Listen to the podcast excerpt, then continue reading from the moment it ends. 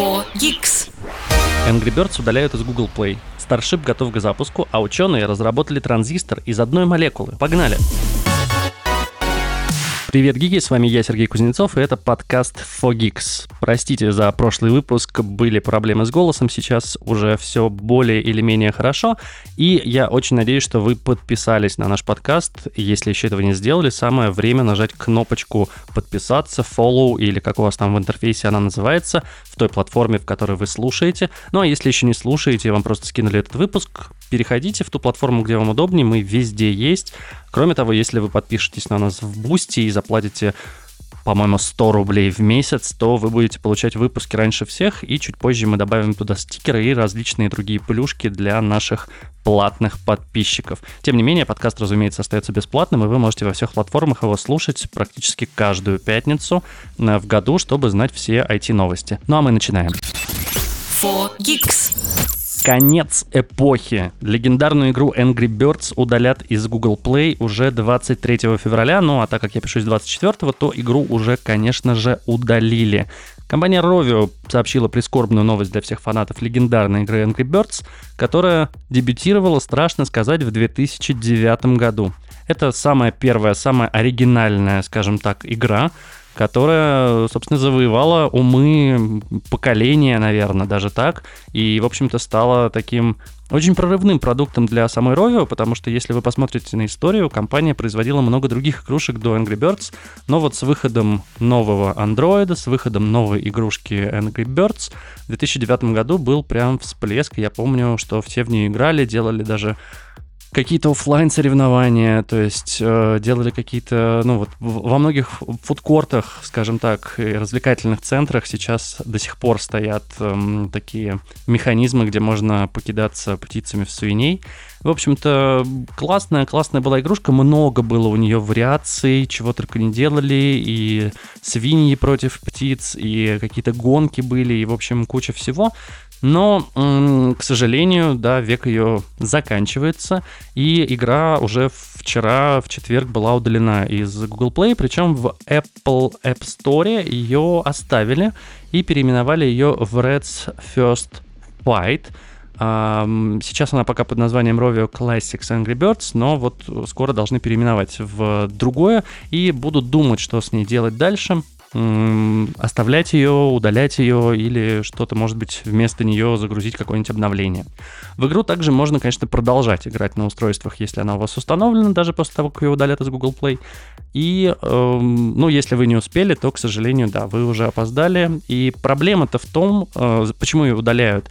Э, Rovio считает, что Angry Birds плохо влиял на популярность других более новых игр. У них есть Angry Birds 2, Angry Birds Day, Dream Blast, Angry Birds Friends, Angry Birds Journey, Angry Birds Reloaded и Angry Birds Minecraft, потому что люди скачивали, очевидно, первую Angry Birds и играли в нее, а там, э, ну, там сложно развернуться, там и с монетизацией все похуже было, и в целом с механикой, ну, в общем-то, поддерживать старую игру никому не хочется, но это, знаете, как в, во времена, когда запускали StarCraft 2, еще очень многие люди играли в первый StarCraft, и я думаю, что до сих пор, кстати, играют, по крайней мере, я вижу, что можно там воспользоваться некоторыми ухищрениями, и поиграть в первый StarCraft, даже не перезапущенный Blizzard, а прям вот тот самый родной, со старой хреновой графикой, поиграть в него с помощью каких-нибудь хамачей и прочих вещей, которые поднимают сеточку через интернет. В общем, плохо влияет на популярность. Пока Angry Birds с тобой было классно, аж 14, 15, 14 лет назад. 14 лет назад ты была крутая, я был еще в школе. В общем, привет мой 2009, но rest in peace, как говорится. Фогикс. Тут говорят о технологиях. YouTube, который до сих пор не заблокирован в России, теперь позволяет авторам добавлять многоязычные голосовые дорожки в свои видео. Пользователи с YouTube со всего мира теперь могут э, смотреть э, видосы с нативной озвучкой, если, конечно, автор э, сделал ее и загрузил ее в свой ролик. Фишка в чем? Раньше, если, например, автор русскоязычный, и он делает ролик на русском языке, а затем хочет, чтобы его ролик был также на, доступен на английском языке, ему приходилось либо заливать на свой канал англоязычный ролик такой же, и, соответственно, часть аудитории недоумевала, потому что, ну вот же мы только что это на русском посмотрели, а здесь это на английском, в общем, что это такое. Либо, как делали большинство, создавали новый канал с приставочкой «ен» в конце или какими-нибудь еще символами, если делали на другом языке, и, соответственно, туда загружали уже англоязычные или испаноязычные или какие-либо еще язычные версии. Это было сложно, это было долго, это было неудобно ни пользователям, ни вообще кому бы то ни было, ни авторам, конечно же. Теперь все гораздо проще. Вы загружаете один единственный ролик, к нему добавляете несколько разных аудиофайлов, и в зависимости от того, в какой стране пользователь открывает, вы можете увидеть тот, ту или иную озвучку этого ролика. И это, конечно, прекрасно. Странно, что YouTube очень долго это делал. Я честно скажу, я в прошлом ноябре увидел это на канале Мистера Биста. А, это один из самых популярных блогеров сейчас в мире даже не в Штатах, даже не в России. Это один из самых популярных мировых блогеров. И они делают перевод на кучу различных языков. То есть они заказывают специализированную озвучку своих роликов. Это он заказывает, не знаю, как правильно сказать. А, и это озвучка на куче разных языков, в том числе на русском. И если раньше я был подписан на канал э, там Mr. Beast, Beast Russian, то сейчас я вижу, что они опубликовали там, что сорян, ребят, мы закрываем канал, потому что вот теперь на основном канале будут выходить э, ролики которых будет озвучка. И действительно, если заходишь из России на канал Мистера Биста, то тебе показывают все ролики на русском языке с русскими названиями, в общем-то, спокойно с э, русской озвучкой. Понятно, что это не голос Мистера Биста, они просто заказали. В общем, это очень удобно, и я надеюсь, что это будет только способствовать росту, во-первых, э, самого YouTube, во-вторых, ну, я очень надеюсь, что авторы будут делать переводы, потому что это не так сложно и не так дорого, как кажется. При этом можно получить очень много новой аудитории из других стран, я уверен, что особенно у тех, кто делает контент на английском и может перевести его на испанский, довольно, довольно просто, да, ну, то есть это заказывается, да, это стоит каких-то денег, но а, я думаю, что там, в, так как э, испанский это второй, по-моему, язык по популярности в мире, мы не говорим сейчас про китайский, конечно же, я про вот эту там группу языков, то э, получить довольно много просмотров из Латинской Америки, там Испании и Португалии, ну почему бы нет, это может быть интересно и здорово с точки зрения развития канала. В общем, у YouTube появилась такая возможность. Я очень надеюсь, что ей будут пользоваться все и что мне в первую очередь будет гораздо удобнее смотреть контент. Спасибо. 4Geeks. Если помните, компания SpaceX разрабатывает, э, помимо тех штук, которые уже запустила, помимо там Crew Dragon и прочих, разрабатывает свой Starship. Это огромную ракету, которую э, такая, она стеклян, не стеклянная, а металлическая зеркальная, скажем так. В общем, SpaceX заявила о том, что она готова к своему первому полету, и запуск запланирован на март уже 2023 года. На конференции старший советник по космическим решениям сообщил, что все со Starship хорошо, стратегические испытания провели 9 февраля, это была последняя проверка, и, э, как пошутил э, этот человек, которого зовут Герри Генри, автомобиль в хорошем состоянии, колодки тоже в хорошем состоянии. Не знаю, э, как воспринимать эту шутку, что с тормозами у нее все хорошо, не знаю, с двигателями все хорошо, непонятно. За последние два года SpaceX э, заявляла несколько раз о том, что вот-вот будет запуск Starship, но, к сожалению, запуск откладывался из-за лицензионных требований Управления гражданской авиации США.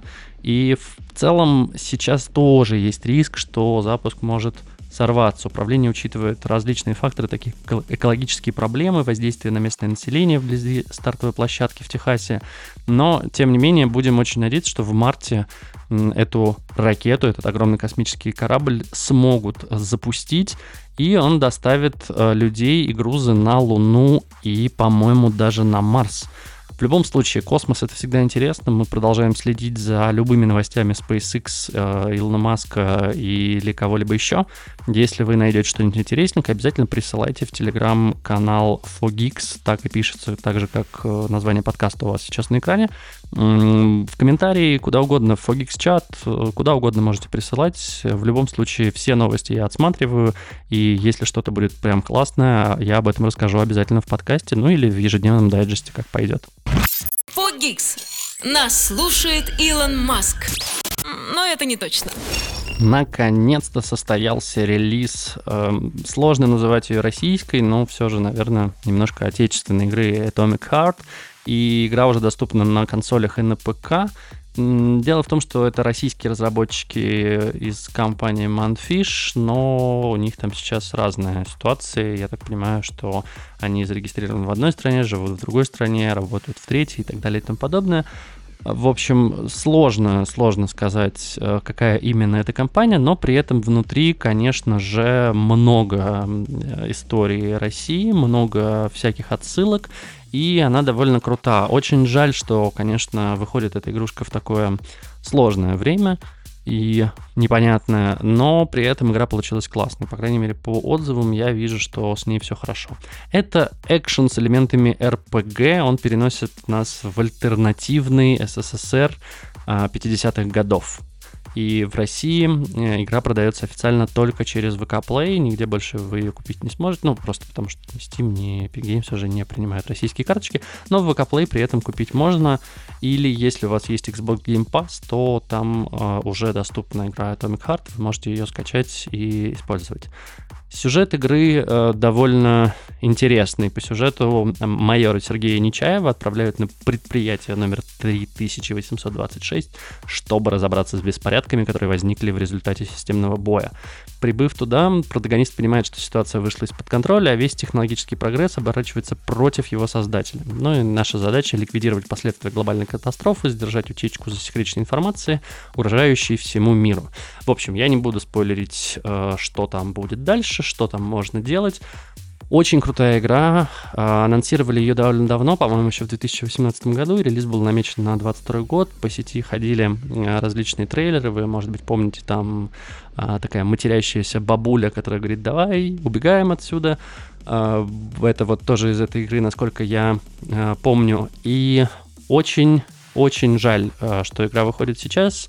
Но я надеюсь, что они соберут все свои призы и все свои деньги, которые можно заработать, потому что, ну, действительно, проект мощный и крутой. И я надеюсь, что, конечно, не будет таких проблем, как э, с запуском Cyberpunk, например, на старте, да, когда было очень много багов, когда несколько месяцев игрокам приходилось ждать, э, что появятся дополнения, патчи, и все это исправят. Кстати, э, что интересно, Atomic Heart перегнала даже Hogwarts Legacy который на днях, кстати, наконец взломали, но эм, топ-лист Steam сейчас выглядит так. На первом месте Atomic Heart, на втором месте Counter-Strike Global Offensive и на третьем только месте Hogwarts Legends. Интересно, э, Hogwarts Legacy, прошу прощения, конечно. Интересно, но, наверное, все же потому, что Hogwarts Legacy вышел там уже неделю с чем-то назад, и, ну да, немножко проигрывает в популярности, плюс, э, конечно, выход на торрентах сейчас может подкосить историю Hogwarts Legacy, но надеемся, что все же нет, и надеемся, что разработчики там получат свои деньги, смогут сделать различные патчи, дополнения и прочее, и прочее. В любом случае, сейчас про Atomic Heart. Э, игра запущена, если еще не играли, сейчас как раз классное время, довольно длинные выходные, когда можно скачать, и я уверен, что за четверг-пятницу вы уже отдохнули, и в субботу-воскресенье как раз можно поиграть в новую э, российскую игрушку. 4 Geeks.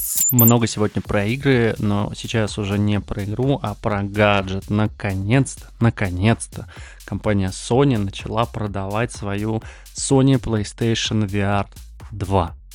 Вы не поверите, а, возможно, вы перестали слышать про нее вообще новости, но фишка в том, я сам удивился, но перепроверил, и действительно так. Год назад нам ее представили. Год назад Sony представила PlayStation VR 2. Ну, как представила, анонсировала, что вот она будет, э, бла-бла-бла, мы ее делаем и так далее и тому подобное.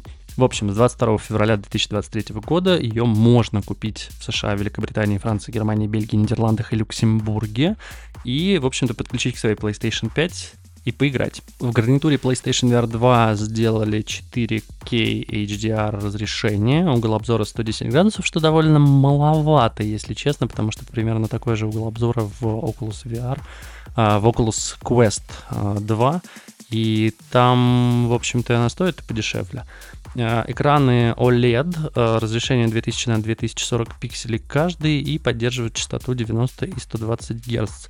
Стоит она где-то около 600 евро. Ну а если вы будете покупать ее с игрой Horizon Call of the Mountain, то она обойдется вам в 650 евро, плюс зарядная станция для контроллеров будет стоить еще 50 евро, ну или можете, собственно, подключать их по проводу, как, как вам угодно. А, выглядит круто, но мы уже видели, в общем-то, PlayStation VR 2.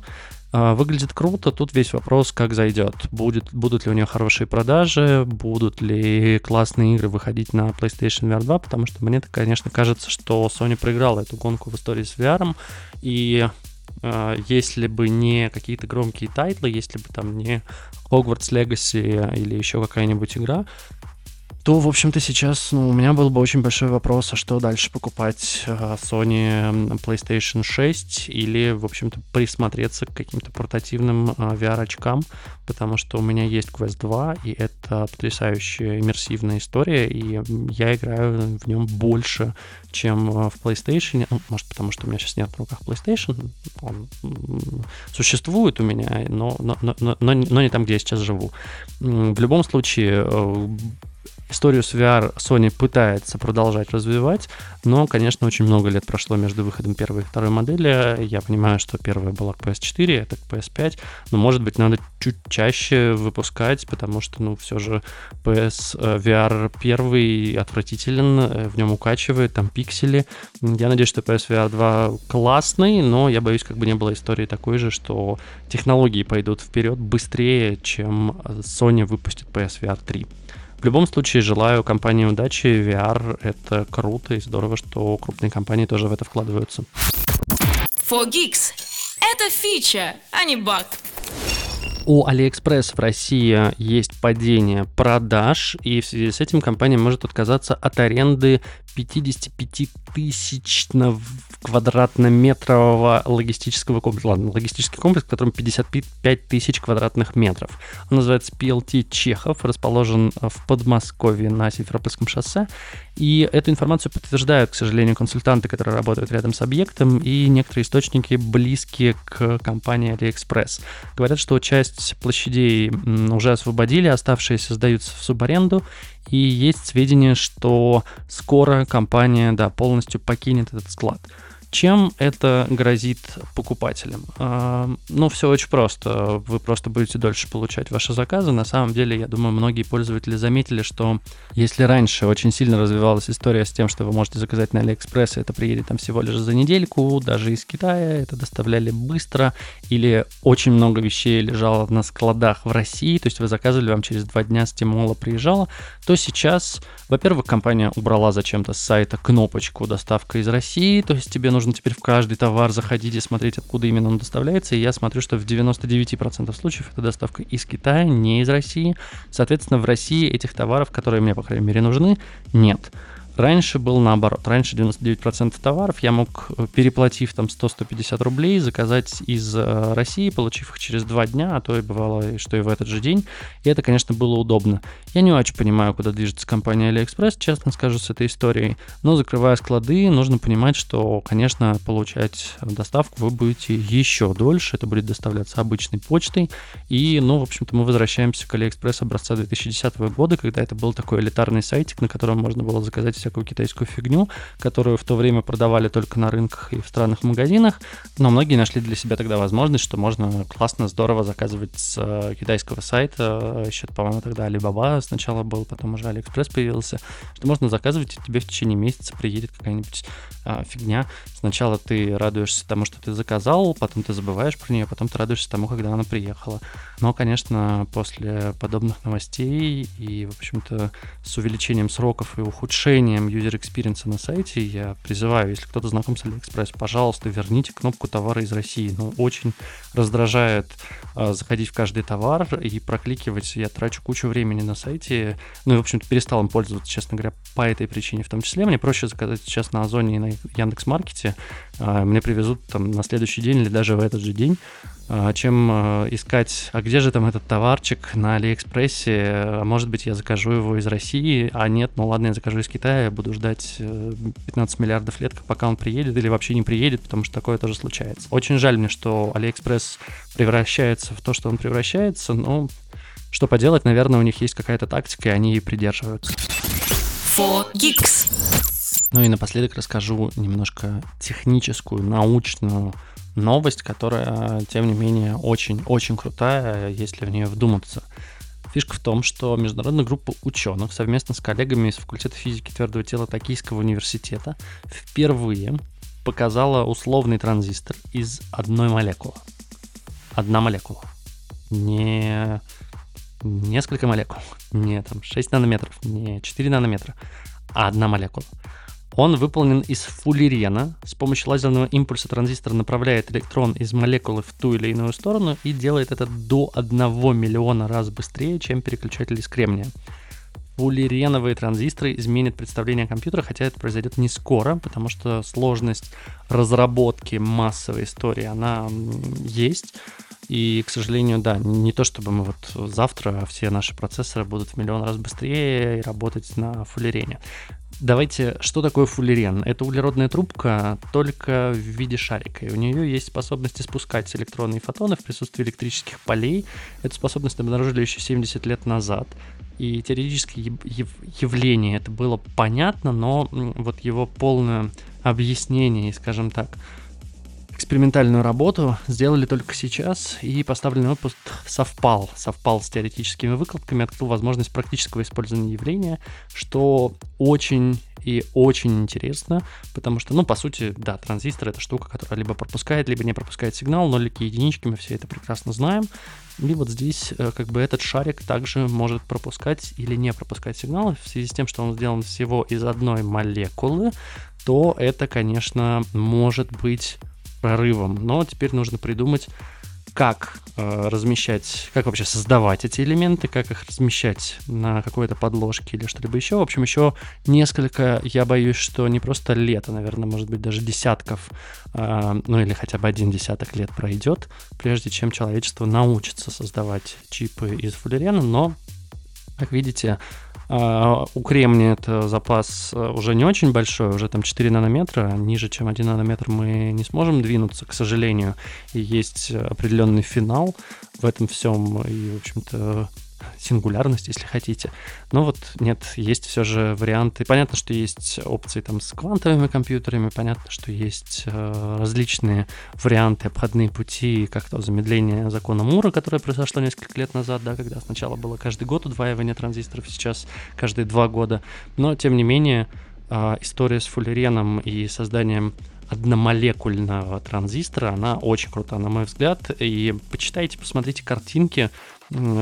Это, ну, выглядит прям круто, и я очень надеюсь, что это сделают, на самом деле, быстрее, чем я прогнозирую, что, ну, потому что если это будет в течение ближайших пяти лет, то мы спасены. У нас будут быстрые компьютеры, мы будем продолжать развиваться, и это будет очень и очень классно. Фогикс. Тут говорят о технологиях. А это был подкаст Fogix. Я Сергей Кузнецов. Подпишитесь на Fogix, если еще этого не сделали. Если уже сделали, то можете поставить нам э, лайк, э, оценочку. Мы всегда будем рады пятерке в Apple подкастах и какому-нибудь вашему комментарию. Мы все читаем. И если у вас есть какие-то комментарии, вопросы, вы можете легко заходить в Fogix канал. Пишется так же, как э, подкаст, который вы видите на экране своего смартфона или где вы там слушаете подкасты. В общем, а, общайтесь, рассказывайте нам о новом и интересном, слушайте подкаст, читайте канал, будьте в курсе происходящего в мире технологий, у нас интересно. Пока-пока. Включай через неделю.